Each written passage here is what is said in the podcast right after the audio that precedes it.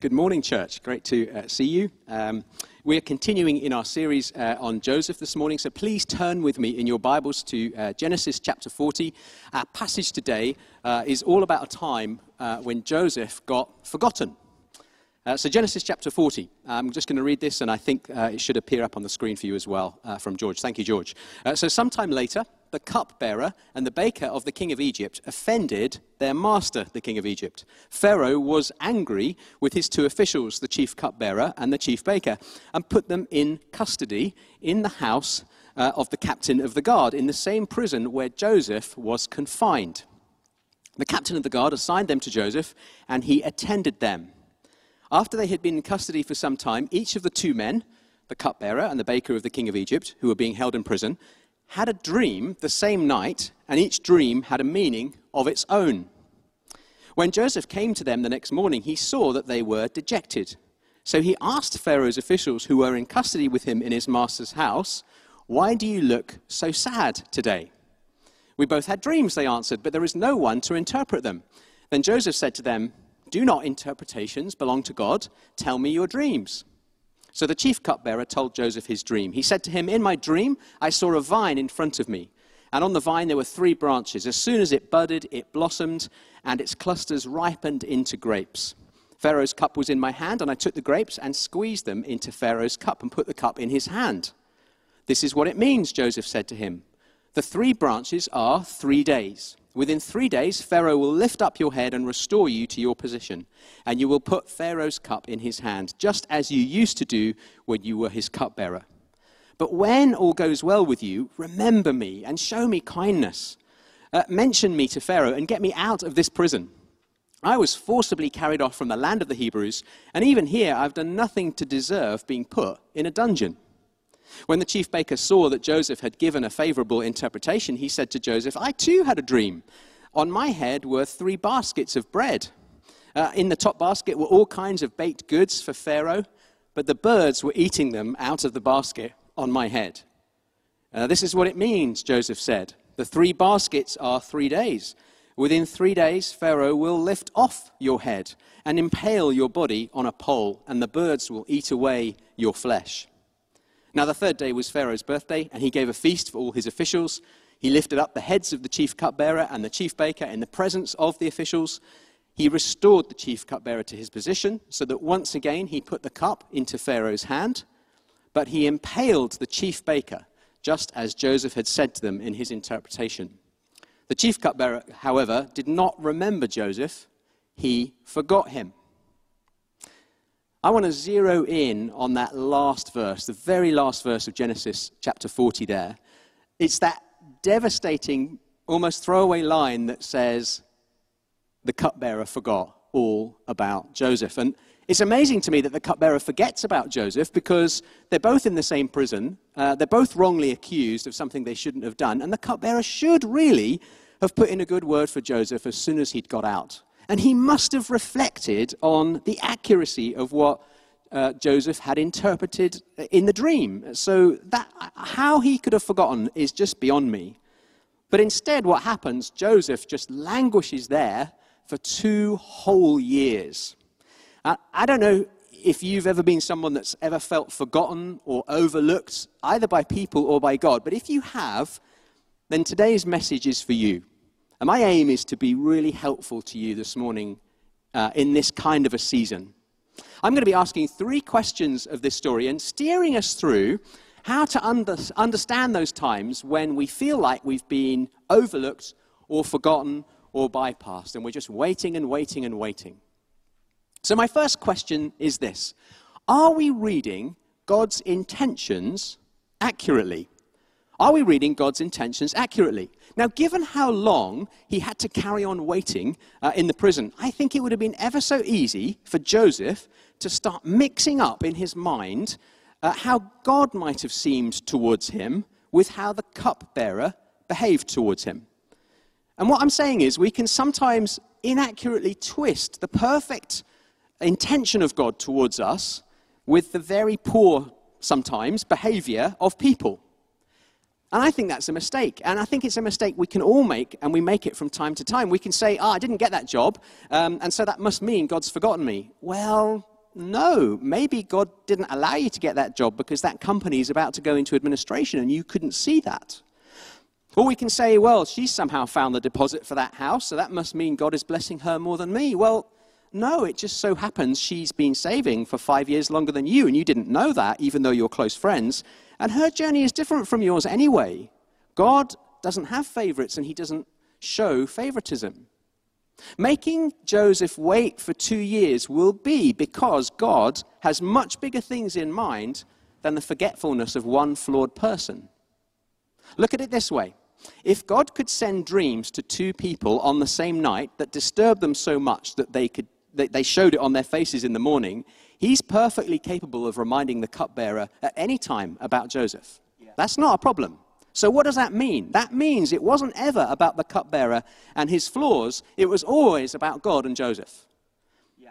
So, what could the reasons really be? So let's have a look at that. Just briefly, I'm going to suggest these. They're not in the story, but I'm going to suggest some sensible uh, ideas. Perhaps it could be to do with the readiness of Pharaoh to hear particular counsel. Perhaps there could have been other administrators in Pharaoh's court that needed to be gone and out of the way before Joseph could be appointed and be effective. Yeah. Perhaps God needed Joseph to start his new role at the beginning of the five years of plenty and not a month too soon or not a month too late. Don't forget that God always, always, always has good intentions towards us. Yeah. Job really got this concept well, didn't he? He had a whole set of disasters happen to him, and he just worshipped God and didn't credit God with wrongdoing, did he? Uh, in Job chapter 1. So always stand on that firm foundation that God is fashioning your character for good, if you'll let Him, and that the setbacks we navigate always occur inside the lens of God's permission. I'll just say that again. The setbacks we navigate always occur inside the lens of God's permission. And we know that that's true, and we have proof of that because God permitted it on the cross. So we may have been forgotten by people, but we are never forgotten by God. Uh, God remembered Abraham, God remembered Noah, God remembered Rachel, God remembered Hannah, God even remembered Cornelius' uh, memorial gifts up to the poor in Acts. God remembers you.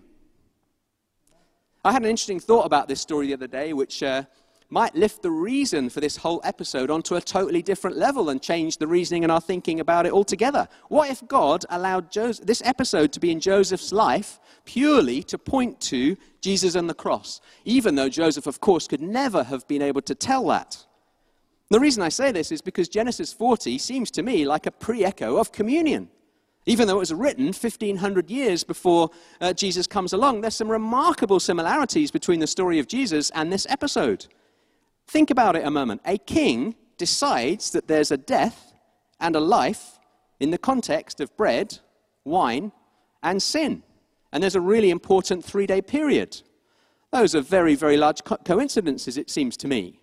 So, my thought about that was this Could God have allowed this episode in Joseph's life as a form of signposting what was coming in the person of Jesus all those years later? And if this is the case, and I think it is, would we be okay with it if God allowed things in our lives that pointed to Him yeah. that we couldn't understand at the time? So, bear in mind that God might be doing something with you and through you that you don't or can't see, even in your lifetime. But that doesn't mean His intention is bad. It's good. It's very, very good. So, my first point is this let's not mix up God's perfect intentions towards us with people's flawed behaviors. Right. Let's not do that. Number two, is our character fully ready for our next season? Is our character fully ready for our next season? So, one winter, a wheat seed enthusiastically shouted, if you can imagine that, to the farmer one day, Am I useful? And the farmer replied, No, not yet. You haven't even been planted. And then in the spring, the wheat shouted out again, Am I useful? And the farmer replied, No, you haven't grown even a little bit yet. In the early summer, the wheat shouted out again, Am I useful? And the farmer replied, Not yet, your heads of grain haven't even grown. In the midsummer, the, the, the wheat shouted out again, Am I useful? And the farmer replied, Not yet, you need to ripen some more in the sun. At the end of summer, the wheat was really discouraged, but he shouted out one more time, Am I useful? And to his surprise and amazement, the farmer replied, Yeah, now's the time.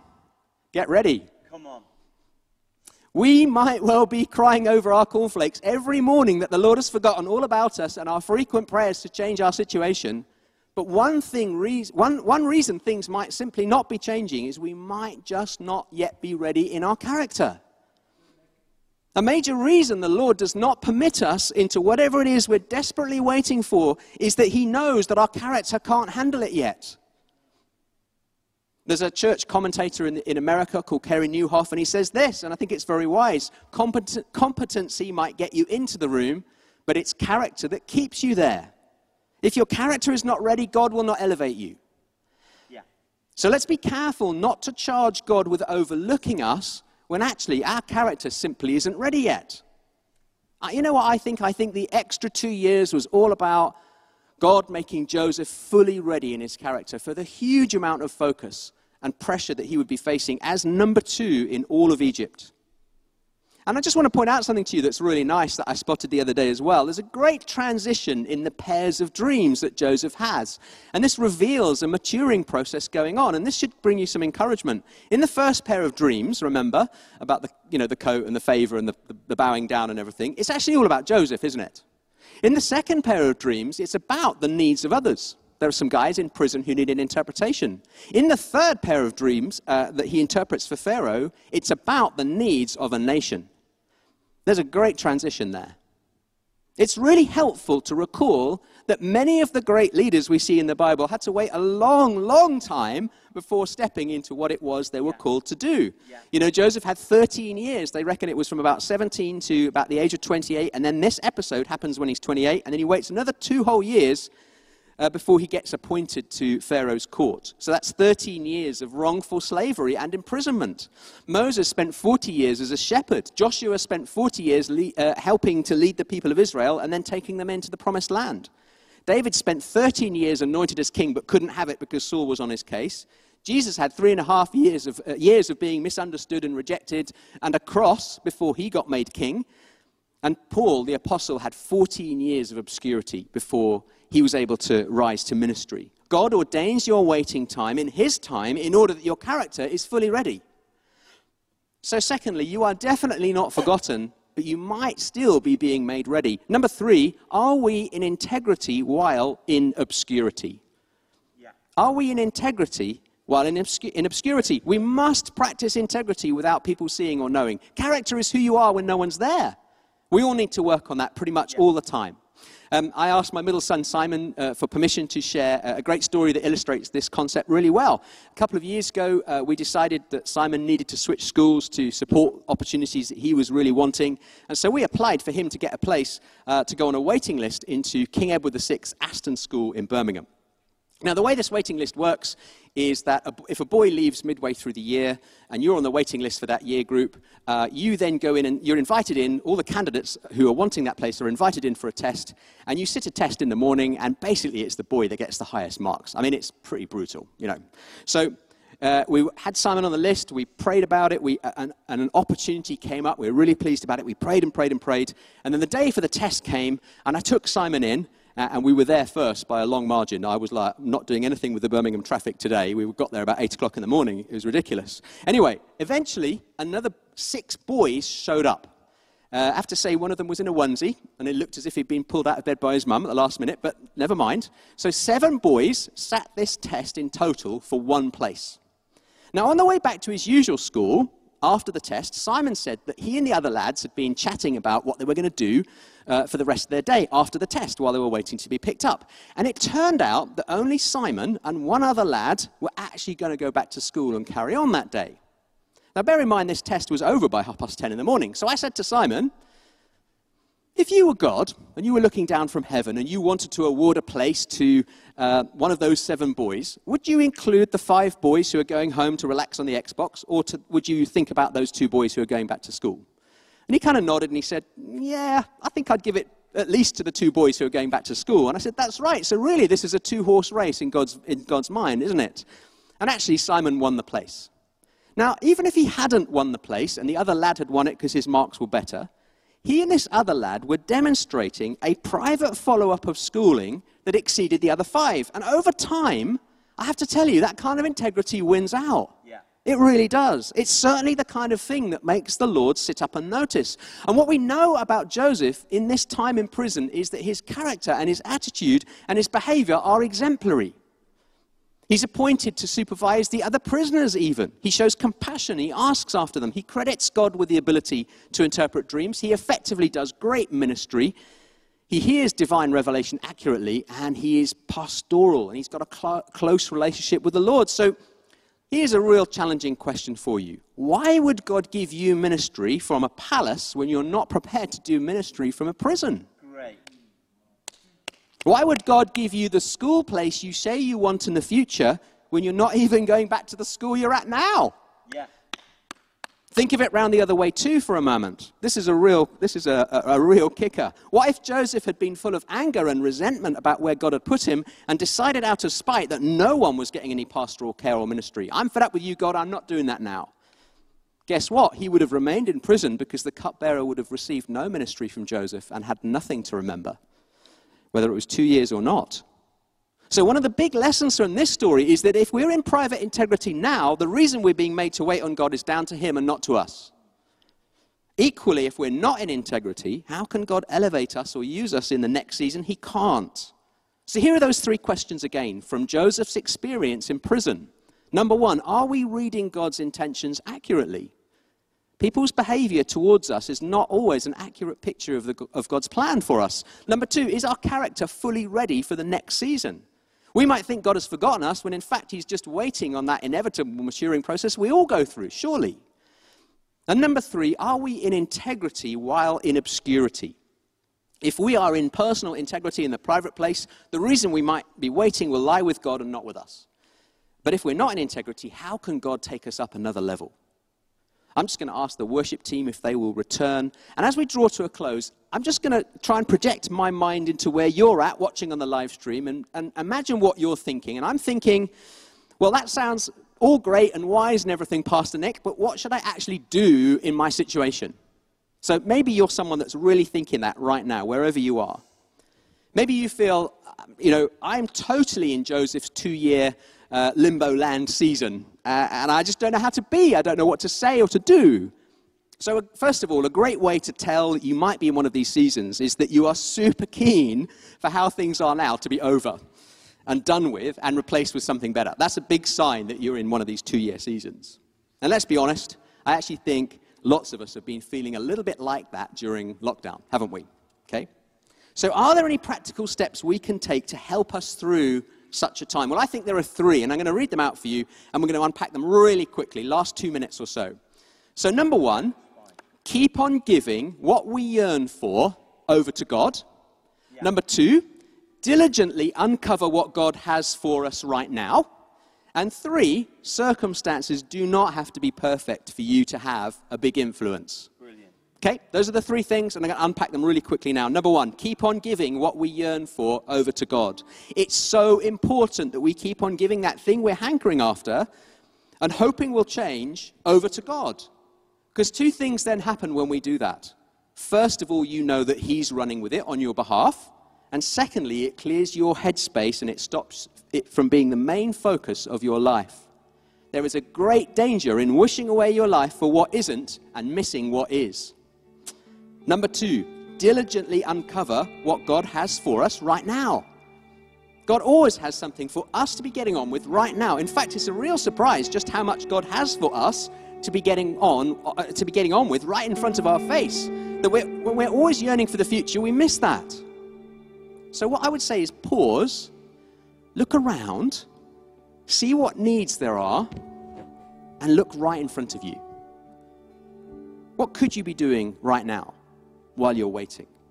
You know, I always think of my own wife, Chloe, within a couple of weeks of her spinal injury back in 2014. She basically just dusted herself off spiritually and started visiting people on, on her ward uh, in her wheelchair, her new wheelchair, uh, to chat and to pray with them.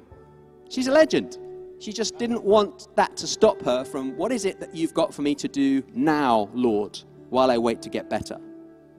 Even if there's nothing practical you can think of, the world is always needing a lot of prayer, don't you think?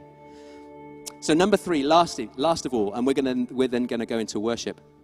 Circumstances don't have to be perfect for you to have a big influence. When the cupbearer, uh, sorry, when the cupbearer and the baker were in the prison, needing their dream interpreted, who had the most authority and influence right in that situation right there? I'm telling you, it was Joseph. And those guys were high up in Pharaoh's court because they were really trusted. You can have a massive influence right now in your waiting season, in your two year time scale. Right. Build your relationship with God all the time, in prison seasons as well as palace seasons. And you will have influence even when the conditions are abysmal. Amen, church.